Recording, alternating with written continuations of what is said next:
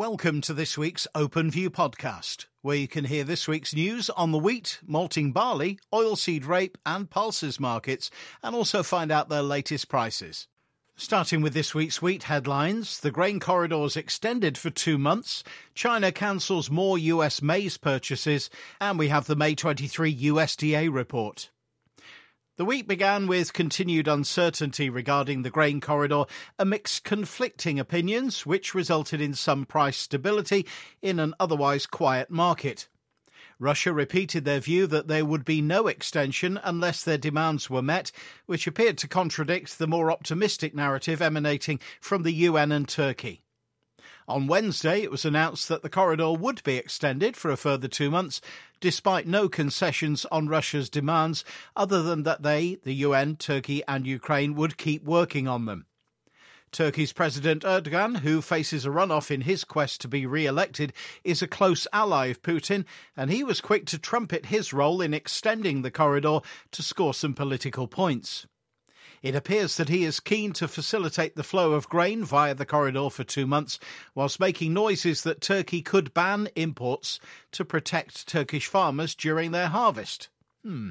The market has become tired of Russia's threats about closing the corridor, but was quick to sell the news of the extension. Ukrainian 2023 24 wheat and maize production is expected to be down again, so should be less of a factor going forward. Ukrainian exports this season included unshipped tons from the 2021 22 season at the start of the war in February 22, which supplemented their 2022 23 surpluses. The May 22 USDA report was their first stab at the 2023 24 global supply and demand, which was perceived as neutral or friendly for wheat and bearish for maize. Global wheat production was up 1.5 million metric tons, while stocks were down 2 million. Production winners were Argentina, EU, Canada, India, and others to the tune of 26 million tonnes, although drought concerns in Argentina and Canada persist, and India is unlikely to be an exporter. Production losers were Australia, 10 million tonnes, Ukraine, 4.5, and Russia, 10.5 million tonnes. The USDA stuck by its belief that Russian production this season was 92 million tonnes, not 104, which they maintained was implausible. They forecast Russia's 2023 24 wheat crop at 81.5 million tonnes, despite the Russian Agmin's 78 million tonnes, which they stated included the annexed territories. Despite increased plantings of 4 million acres, the US wheat crop is similar to this year due to a reduction in their HRW wheat crop, which has been severely drought affected. This week's US winter wheat crop tour findings hinted that it could be even worse than feared. Global exporter stocks are already forecast to be the tightest in a decade and cannot afford any major shortages. Global maize production is forecast up 70 million tonnes based on favourable weather and yields in both North and South America. Ukrainian production is down 5 million tonnes, and France is expecting plantings 7% lower due to drought. Global maize ending stocks are up only 15 million tonnes, due mainly to a 43 million tonne increase in demand. Current prices have minimal weather and risk premium factored in as managed money, the funds, continues to trash the market and is encountering little resistance. On to malting barley, where this week's headlines are global forecast production is set to fall. Focus has been the weather, as little trade for old or new crop, and premiums are looking favourable. The forecast global production of barley for harvest 2023 is set to fall.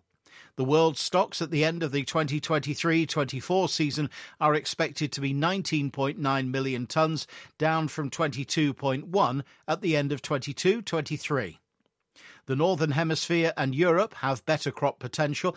In the UK, spring barley is progressing slowly with some sunshine and better nighttime temperatures. Winter barley is out in ear and looking well. With no trade for old crop malting barley and little interest in new crop, the focus has to be on the weather.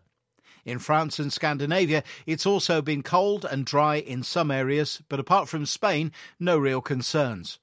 There is some new crop trade, but malting barley values, particularly in France and Denmark, are geared more closely to wheat futures, and these have fallen to new low levels. If you look at the fixed price premium available on new crop malting barley at £40, it's still historically good. Although the relationship to feed wheat is favourable, often the forward price of malting barley is similar to wheat, but malting barley is well above wheat, so maybe there is still some weather premium in these forward prices.